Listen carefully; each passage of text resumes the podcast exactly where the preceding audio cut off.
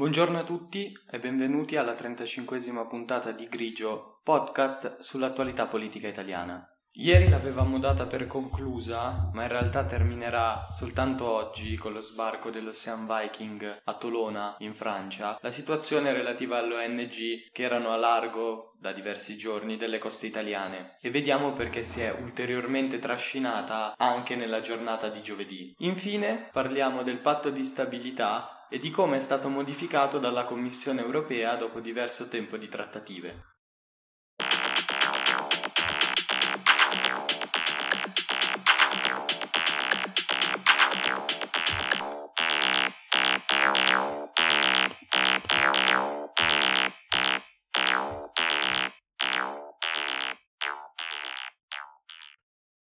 Avevamo detto di come Meloni e Macron a margine della COP27 avessero trovato nella giornata di martedì un accordo per far sbarcare l'Ocean Viking direttamente nel porto di Marsiglia. I problemi però sono ritornati fuori nel momento in cui la Presidenza del Consiglio italiano ha diffuso quella nota di cui abbiamo parlato ieri, in cui si ringraziava il governo francese per l'aiuto offerto e in cui si rimarcava la giustezza della via intrapresa dal governo italiano. Cosa che il governo francese non ha accettato perché, come abbiamo detto ieri, il ministro dell'interno ha ribadito più volte che quella nave doveva sbarcare in acque territoriali italiane. Per quello poi ha vagato ancora per ulteriore tempo tra la Sicilia e la Corsica, fino a che poi in serata è arrivata ufficialmente la decisione della Francia di accoglierli nel corso della giornata di venerdì mattina, quindi di oggi, appunto al porto di Tolona. Il problema è stata la reazione del governo francese a questo aiuto offerto in questa situazione. Dato che appunto l'Italia, per le convenzioni firmate di cui abbiamo parlato anche nelle vecchie puntate, era giuridicamente costretta a farli sbarcare. La Francia non ha preso molto bene il comportamento del governo italiano e ha dichiarato di voler rinunciare all'accordo di ridistribuzione dei migranti che entro il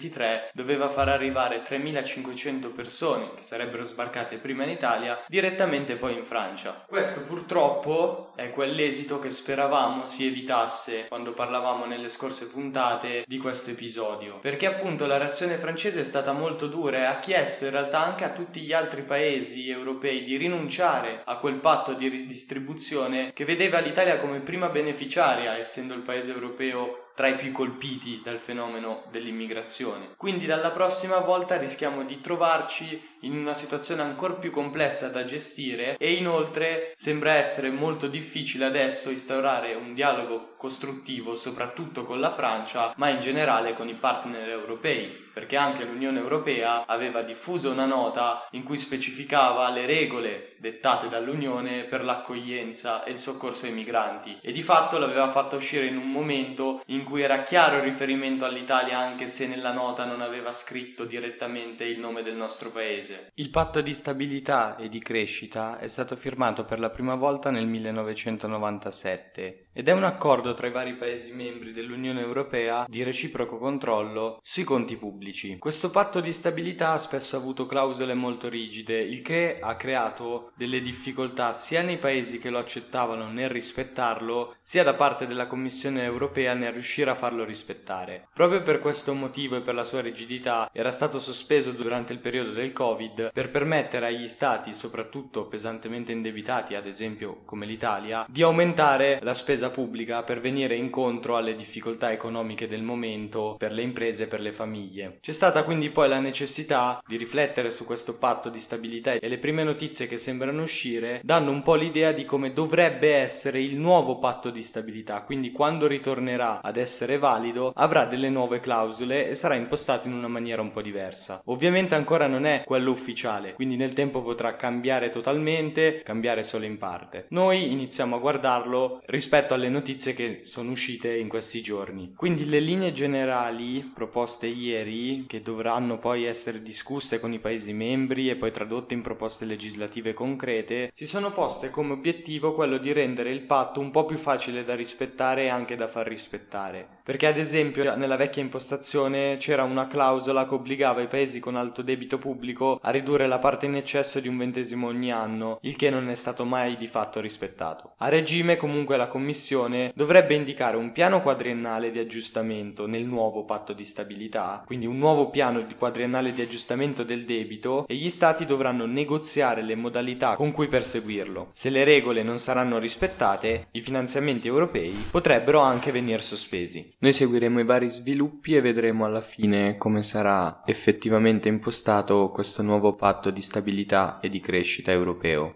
Io nel mentre vi ringrazio per essere stati con me, ci risentiamo la prossima settimana con la 36esima puntata, sempre qui su Grigio Podcast.